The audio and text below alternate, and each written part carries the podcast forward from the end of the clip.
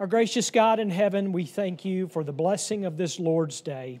And as you, who are the God who created all things from nothing, so also you are the God who rested on the seventh day. And so you have given that pattern to us. And that by virtue of Christ's resurrection, we, your people, rest on the first day of the week as the pattern is given and in the life that we have in Christ. And so today, we, your people, rest from our labors. So also we gather together in worship, for we rest from the finished work of Christ. We rest in Christ. And so we thank you that you have given us this day, and it is indeed a blessing for us. And so we pray today as we look at this new topic of uh, work and uh, the sin of laziness, that uh, you would guide and direct our study today. Bless us. We pray this in Jesus' name. Amen.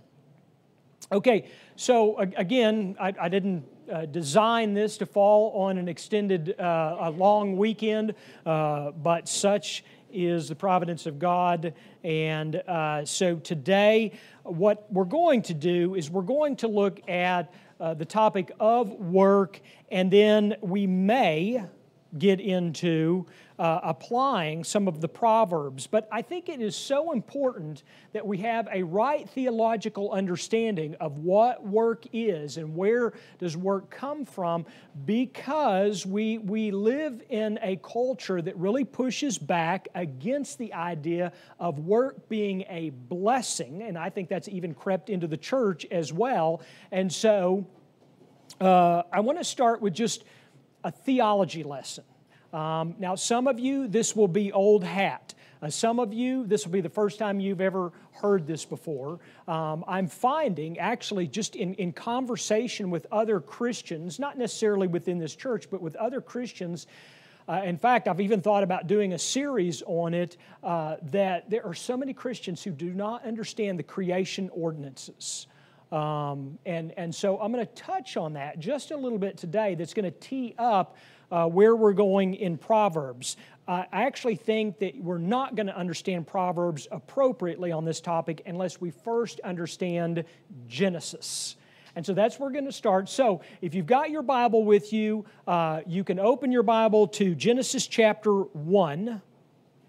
Genesis chapter 1 and we're going to look specifically at verses 28 through 30. But before we do, I want to begin with this question. You don't need to answer it, I just want you to think about it. Think about it. Is work a pre fall ordinance or a post fall curse?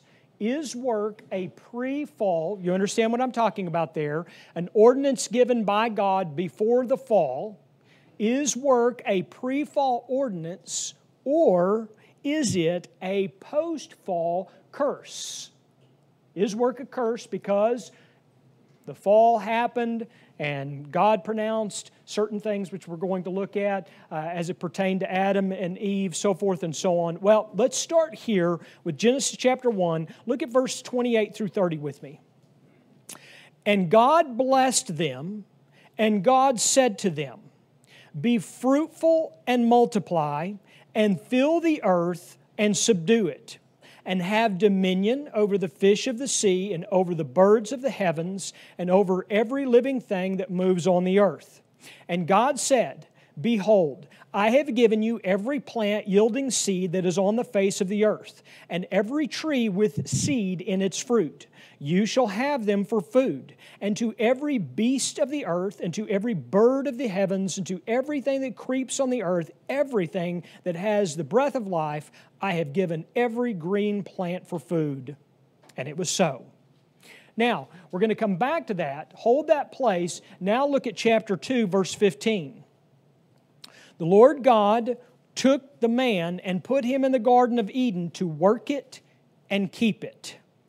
Okay, so those are our two passages. So you're going to want to toggle between those two, those two passages Genesis chapter 1, verses 28 through 30, and Genesis chapter 2, verses 15. Now, let's look first of all at Genesis chapter 1, verse 28 through 30, and not necessarily related to, to work, but if God gave ordinances, and indeed, according to our Reformed tradition, He has, that's our understanding of what this passage is saying, what are some of the creation ordinances that God gives in this passage? Chapter 1, verses 28 through 30. What, what are some of the things, ordinances that God gives? Okay, be fruitful and multiply, which means means exactly what you think it means.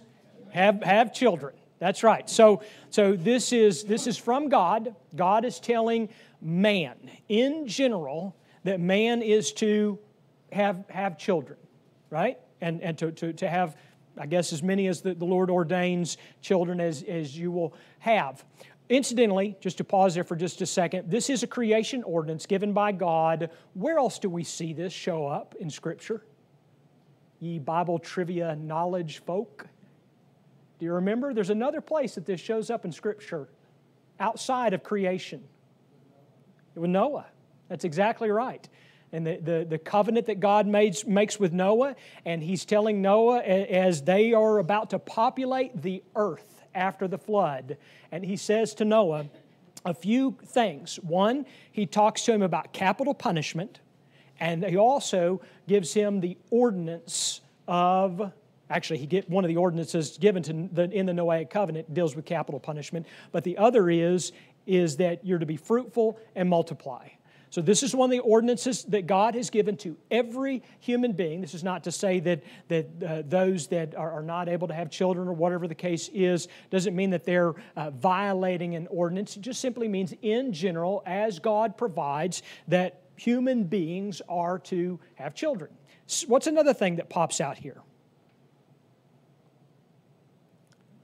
Well, fill the earth Interestingly enough, we see within uh, the Tower of Babel, which is God, where God corrected this, where man tried not to fill the earth, right?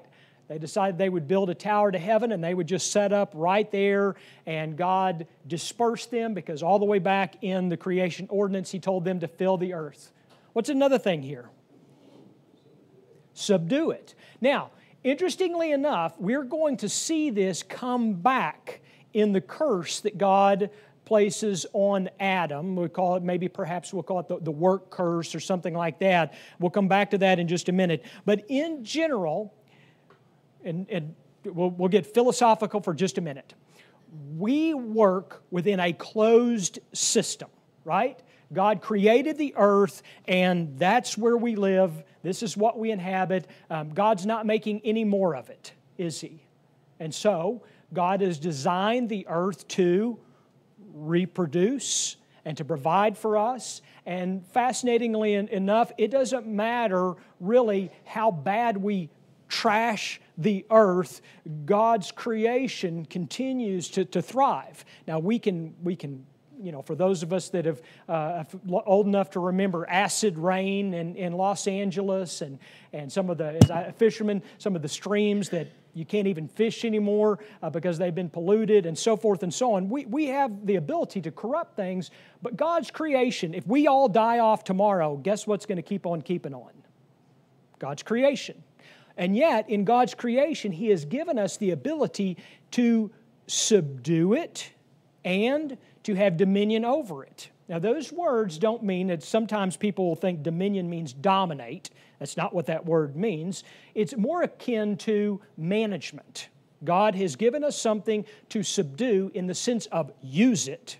There are resources that God has given us in this earth. We're to use those resources. And also, God has given us the ability to manage them, meaning to use the resources to the best of our God given ability to the glory of God right? Now, we know that our general workforce doesn't do everything to the glory of God, but we, we know, original, we know from creation how God has designed it. Now, that's going to be very important when we understand work. So keep that in mind. God called man, uh, humankind to subdue it, to have dominion over creation, so forth and so on. Then it goes on to talk about the food that God has given. And keep in mind, oftentimes within Scripture, uh, the topic of work is oftentimes within an agrarian setting.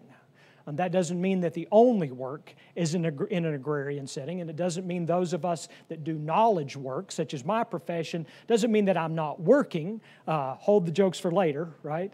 Um, but uh, it, it does mean that in general, because of going back to creation, oftentimes we're taught about work in Scripture in an agrarian setting.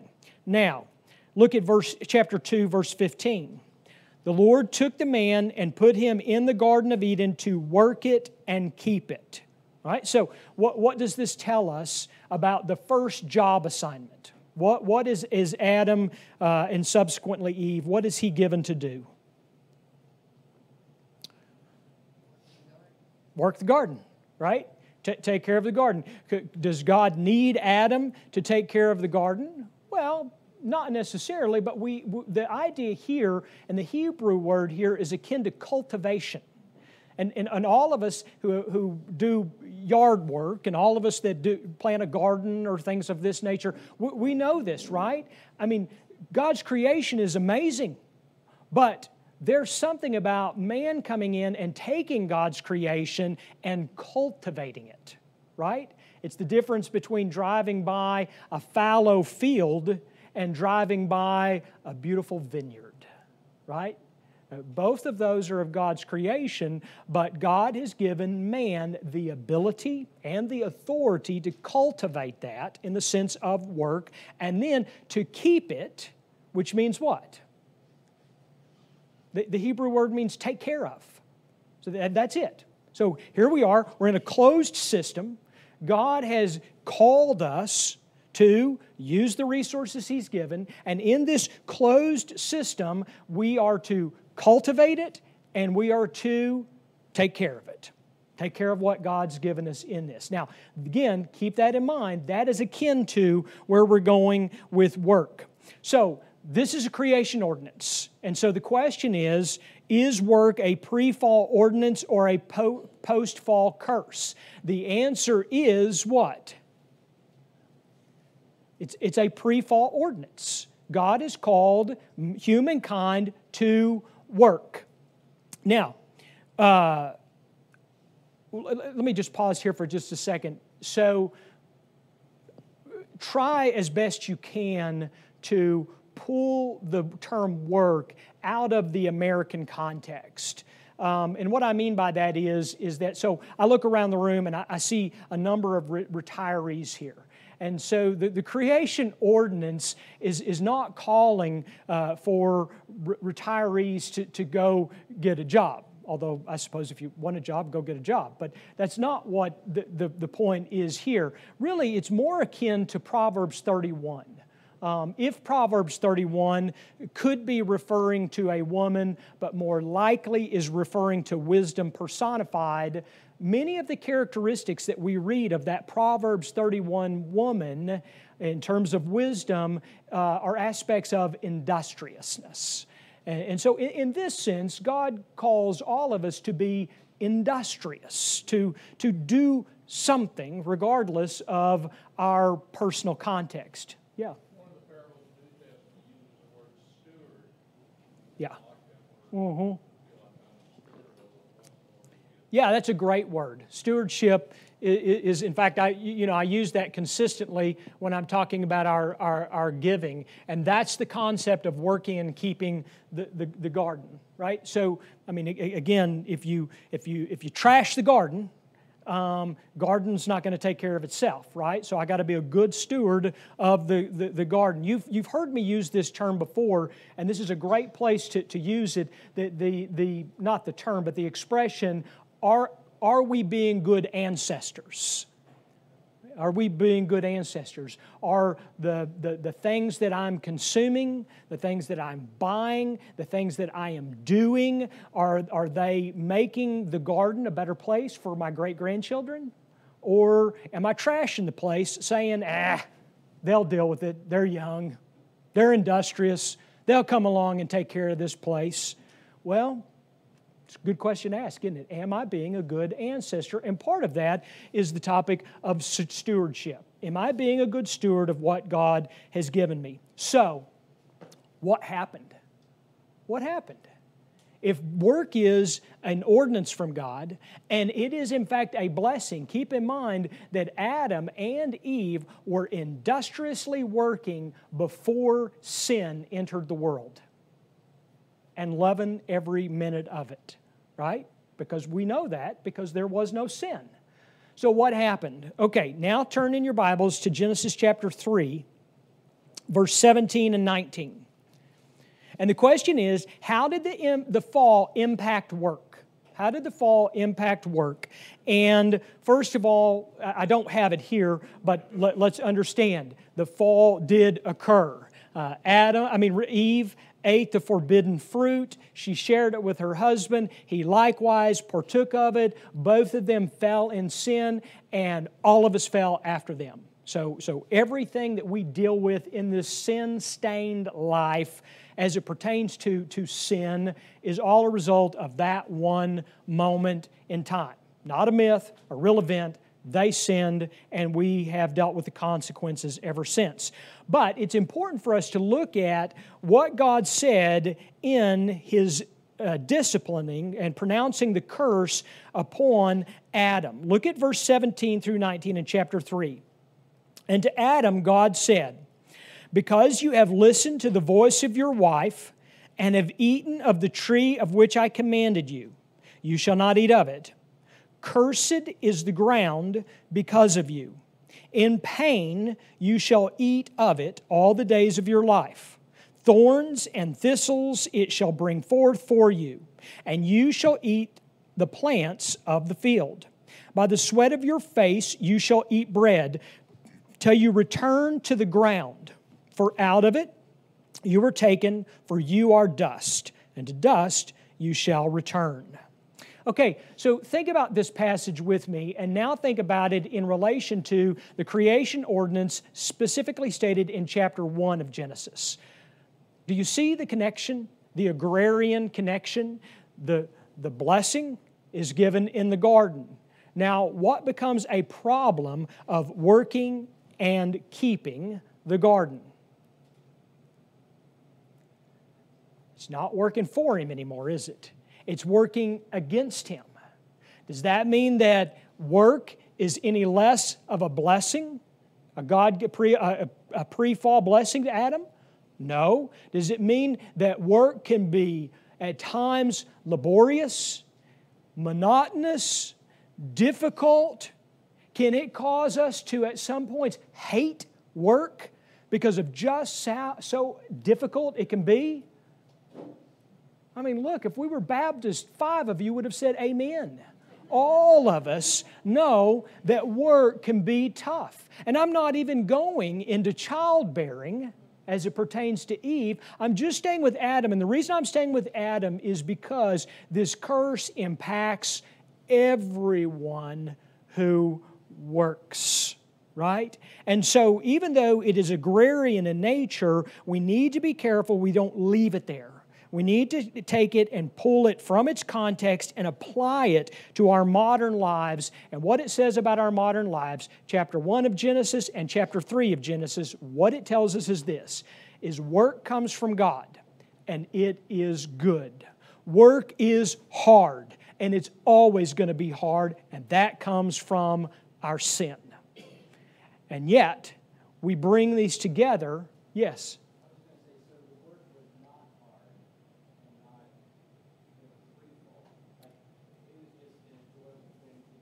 Yeah.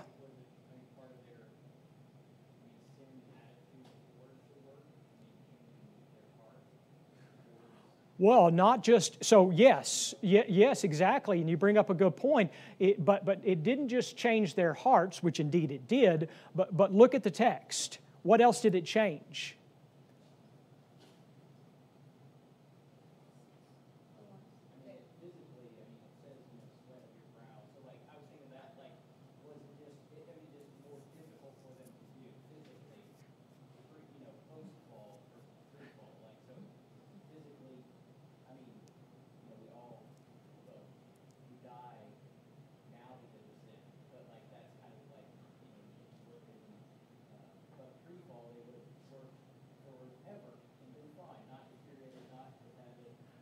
Yeah. Yeah, yeah. I think I think you're. First of all, I'm just enjoying listening to you process this. So this is lovely. So so thank you. I know I love it. Second of all, but also, and this is important in terms of Pauline theology. Also, we're told something happened to creation, because creation was impacted by the sin uh, of Adam and Eve by virtue of God's curse. This is why Paul says creation is groaning. It's groaning. Why is it groaning? Well, here's why. Look at, at chapter 3 with me. Uh, it says, Cursed is the ground because of you, thorns and thistles it shall bring forth for you, etc., etc. The, the, the general idea there is that in God's curse upon Adam and upon Eve, creation did not work for them, but rather against them. Now, again, that doesn't mean that, I mean, one of the beautiful things that we see consistently, especially this time of year, is that I can put a, a, cucumber a seed in the ground in my garden, and in my case, there's a 50 50 chance I'm going to get a cucumber plant. Some of you have higher odds than I do, uh, but, but the, the, the, idea is, is that God has not designed creation, uh, despite the fall, despite the thorns and thistles, where we know that the seasons are going to occur, the sun is still going to rise, plants are going to grow, so forth and so on. And so it doesn't mean that, that it is not a functioning creation. Indeed, it is, but it means that it is opposing, it is in opposition to mankind, who, we might add, is to called to work and keep, keep the garden. And so we could add here that there is a symbiotic relationship between man and creation. It's incidentally, this is just my, my personal view, feel free to disagree with me. It's, it's one of the reasons why, uh, even though I, I, I believe that there are many things on this world that could wipe us out, including nuclear war, I, I don't think there will ever be an earth without a human being uh, because Scripture shows us consistently that man and creation uh, are in relationship together. And so, and plus, I've read the book of Revelation. I know where this is going, and uh, somebody's there. May not be you and me, but, but somebody's there. And uh, of course, then we'll be there eventually uh, in the resurrection. Re- regardless, the general idea that we're, we're, I'm trying to convey here is, is that God gave a lot of things in His creation ordinance, specifically here, work. The curse impacted that work, and so it begs the question why do we work? If God gave it, we messed it up, creation is against me, then why do we work? And I, I, I, pose the question to you why, why do I work if the work that I do is under a curse?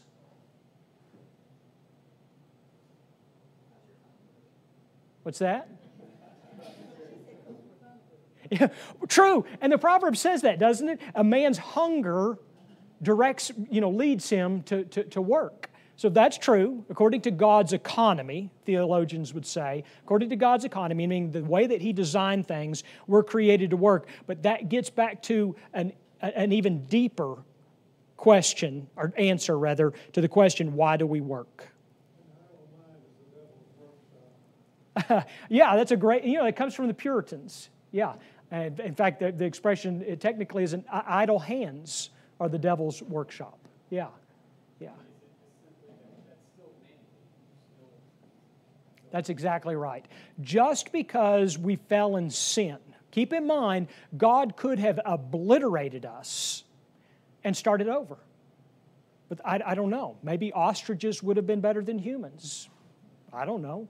But actually, I do know ostriches aren't made in the image of God, right? We are. But the, the, the point is, is that God didn't obliterate us, but rather we're given a covenant of grace in uh, Genesis chapter 3, verse 15, the promise that God gives of a Redeemer to come who will crush the serpent, so forth and so on. But God didn't obliterate us. We continue in this creation that He has put us in.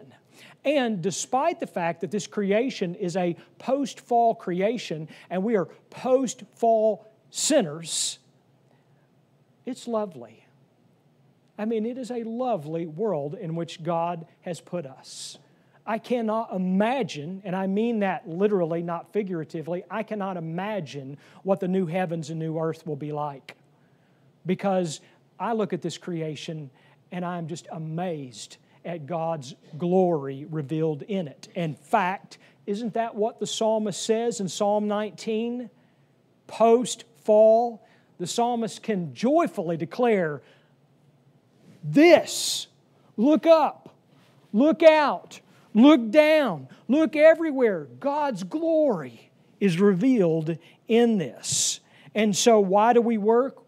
To your point, Chris, we work because God called us and created us to work. Doesn't mean in, in the sense of a modern sense that everybody has a job, end quote, but it means that we're people who were created to do something. And we were created to do something industriously. That's why the command is to work and keep the garden. We are to be, we, the English would say, we are to be after something. We are to be pursuing something of an industrious uh, nature. And so God has created us to work. So, if God created us to work, then why rest? How many of us uh, uh, how many of us, in, in, uh, as a former businessman, I can tell you, I, there was a, a period of my life where I really didn't want to rest. Pursue, pursue, pursue, and then hit the wall, right? So, if we're created to work, why rest? Well, before you answer that, and you're thinking about it right now, look with me at chapter 2, verses 1 and 2. Thus the heavens and the earth were finished and all the host of them. And on the seventh day, God finished his work that he had done, and he rested on the seventh day from all his work that he had done. Did God need a break? Was he just worn out from speaking the world into creation? Just wore him out. Like, I, I can go more than seven days. Then why did God rest? Why did He who worked, and by the way, incidentally, Jesus said, My Father is working. My Father is working. And then He tells us all something very interesting and has been since the beginning of creation. My Father is working and has been all along. His topic is uh, Jesus teaching about the problem of the Pharisaical understanding of the Sabbath. And so Jesus is talking about working. So, why did God rest on the seventh day? Yeah, this is where we go. We see this revealed to us by Moses in the law of God. And we see this consistently given to us as a pattern.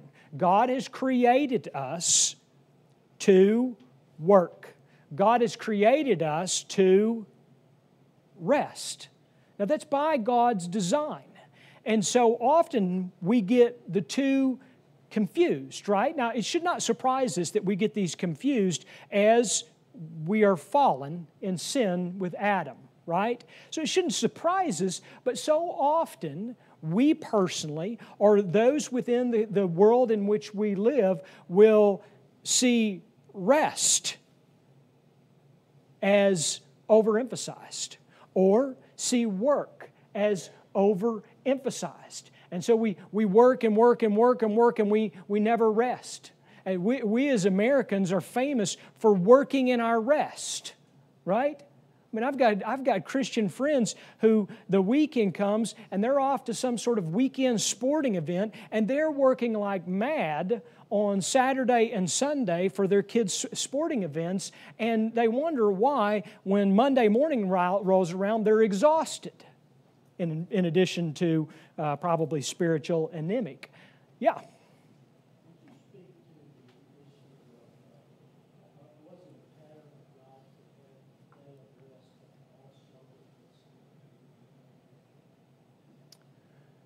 I, I didn't hear the end of that.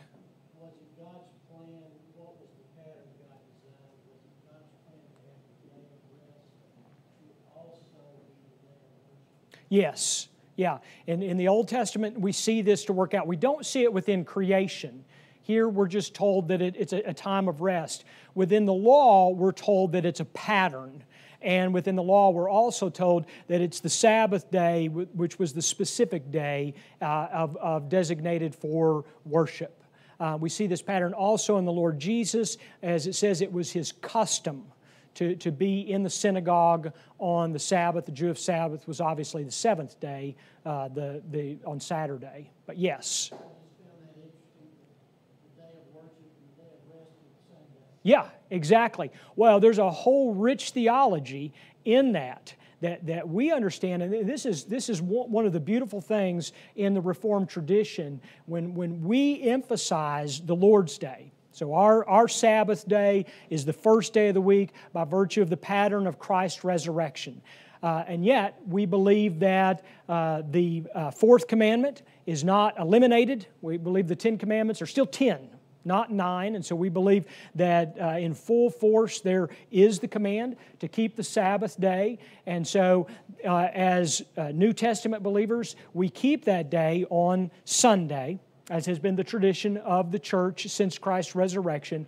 And we hold to that as also our day of worship. The theology of that, as I prayed at the beginning uh, of our, our uh, class today, is that we rest in the finished work of Christ. Christ's work, uh, his finished work completed at his resurrection. And so, also, when we gather on the Lord's Day, we're saying that we're worshiping our God as He has called us to do, the connection between rest and wor- worship by virtue of what Christ has finished and completed. We don't work for our salvation, but rest in it. Yeah.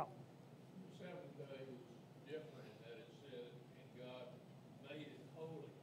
Yeah. So that sets it apart. It's, that's, that's exactly right. That Hebrew word in that context definitely means set apart. Yeah, it's unlike uh, any day of the week.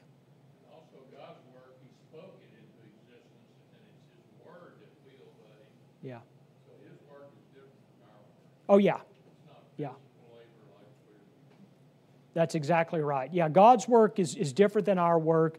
Um, furthermore, one of the things that we have to understand is we've never done, we've never created anything, as the Latin expression, ex nihilo. We've never created anything out of, of, of nothing, right? We are dependent upon the resources that God has given us in creation. That's not the case with God. Fascinatingly enough, and this is really chasing a rabbit, uh, but Christ miracles, if you do a study of Christ miracles, they always occur within the closed system of the earth. Fascinatingly enough. Yeah. He turns water into wine. He doesn't turn wine out of nothing. And so, even in his miraculous works as fully God, he works miraculously. As fully man, he works within the closed system that God has created. So, I, fascinating little tidbit, no extra charge for that. But you're, you're exactly right, JD, and that's, that's a good point for us uh, to remember that God works differently. He sets a pattern for us in rest, and so we rest. To your point, Keith, is that we have to understand that in Scripture, those two are connected. Now, in the Reformed tradition, this is how that this has typically been uh, lived out: is that we set apart the first day of the week for worship, but we also set apart the first day of the week for strict, uh, you know, rest, not not working on, on that day. And, and we believe that that working is not, that worshiping is not work, but in fact it's, it's rest, right? And so we, we come and we gather uh, in rest to worship our God. So, last question. What's the difference between rest and laziness?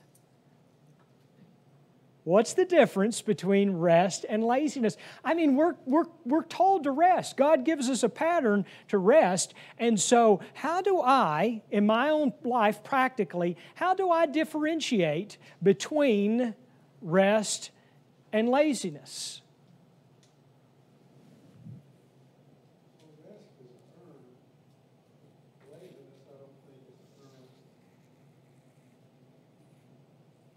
Okay? If you you're resting from your labors, and laziness, you're not laboring at all. Okay? All right? So uh, laziness is, is uh, not working, but different from rest in that the presumption is, is that you, you did work six days out of seven and then you, you rested, saying with the, the pattern of Genesis chapter 2, right? What else? It's a hard question, isn't it? Yeah, and actually, fascinating enough, much has been written on this topic. And uh, I'm not going to say that I've done an exhaustive study of it. I, I, I, haven't, but I've, I've studied it enough to find out that, wow, this is a lot, a lot deeper. For example, um, there is, uh, uh, this one comes to mind immediately. A, there was a German philosopher named uh, Josef Pieper, and uh, P I E P E R, I believe was the spelling. And uh, Pieper argued that much of the advancements in civilization came from the advancement of leisure time. And he makes the argument when you're, you're merely a hunter or gatherer, you, you don't make cultural advancements if you're wondering between breakfast and lunch what you're going to have for lunch.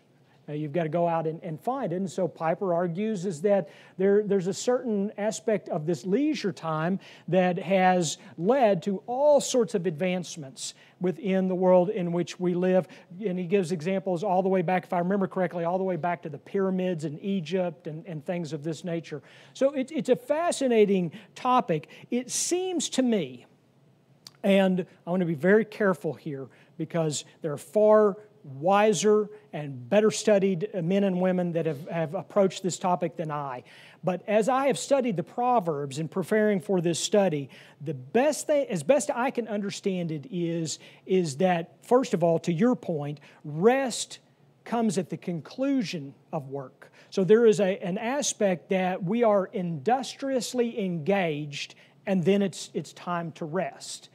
The other thing that I have found is, is that laziness can involve activity, but it seems to lack an industriousness and it seems to lack a certain ethic of integrity. For, for example, one of the first, if, if you look on the, the page that I have here for you for understanding the Proverbs, and we're not going to get to these today, but I'm just going to use this example. Look at Proverbs 12 27. Whoever is slothful will not roast his game, but the diligent man will, be, will get precious wealth. Um, so, so the general idea there is that this person did somehow acquire the, the animal, right? I mean, maybe it was given to him, but he has possession of the animal. It says his game, but he is too lazy to do what? To cook it, right? So if you think about the example when uh, Saul's soldiers were in the field and he had led them to fast inappropriately, and they're so famished that they slaughter the animals and they just eat the animals raw, right? Now, in that case, I'm not sure it was an act of laziness, but the general idea is that you get to a point where you'll just eat the meat without roasting it. Well, apparently, laziness or slothfulness contributes to this. Yes?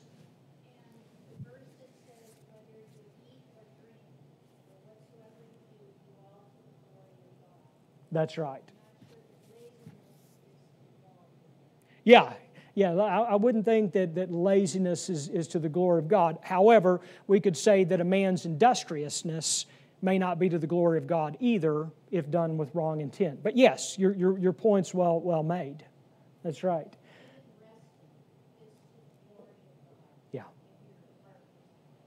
Yeah, if you couldn't hear, if your heart's in the right place, even resting, the, God, the rest that God gives is, is to be done to the glory of God. And that's, that's exactly right. Whatever we do, Paul says. So the, the general idea here is that there is a distinction. And so, what's the right balance? Well, again, I'm, I'm, I'm, treading on dangerous ground uh, in terms of giving a little bit of information that I've understood. But as I understand it, uh, there are seasons of life. And so there are seasons of life uh, where uh, our, our work is more arduous, uh, may be more time consuming. There may be seasons of life where our leisure time is increased.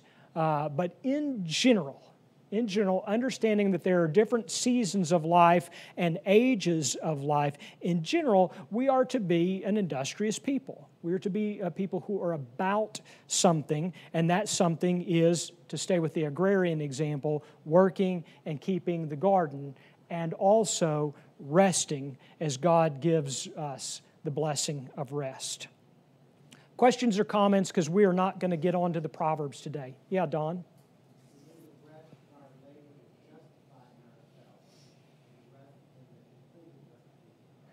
Yeah, yeah, good, good, good, good point. Yeah, we're, we're not resting today on this Lord's Day because uh, we, we're, we're seeking to, uh, or because we have, have sought up into this point to earn our salvation, but today we rest in the finished work of Christ because He worked for us.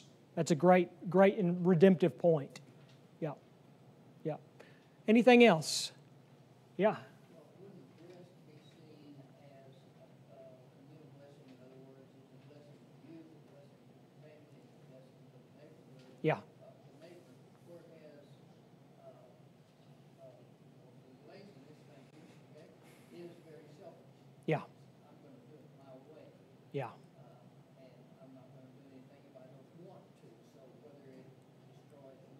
I don't care.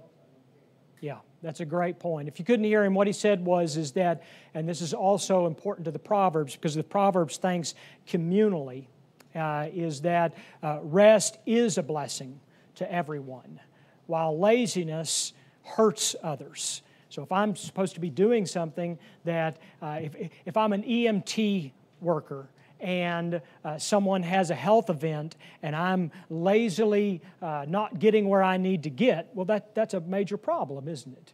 Uh, and yet, if I am resting, and if we are resting together, uh, this is incidentally, historically, one of the reasons why culturally uh, it has been a good idea. I realize in our pagan culture we've moved away from this, but, but in a more Christian influenced uh, culture, uh, the concept has been that work ceases on one day a week. Uh, and in our tradition, that was Sunday. Uh, and that's it's a community blessing, isn't it? It's a blessing to us all. Let me pray for us. Yeah. Yeah,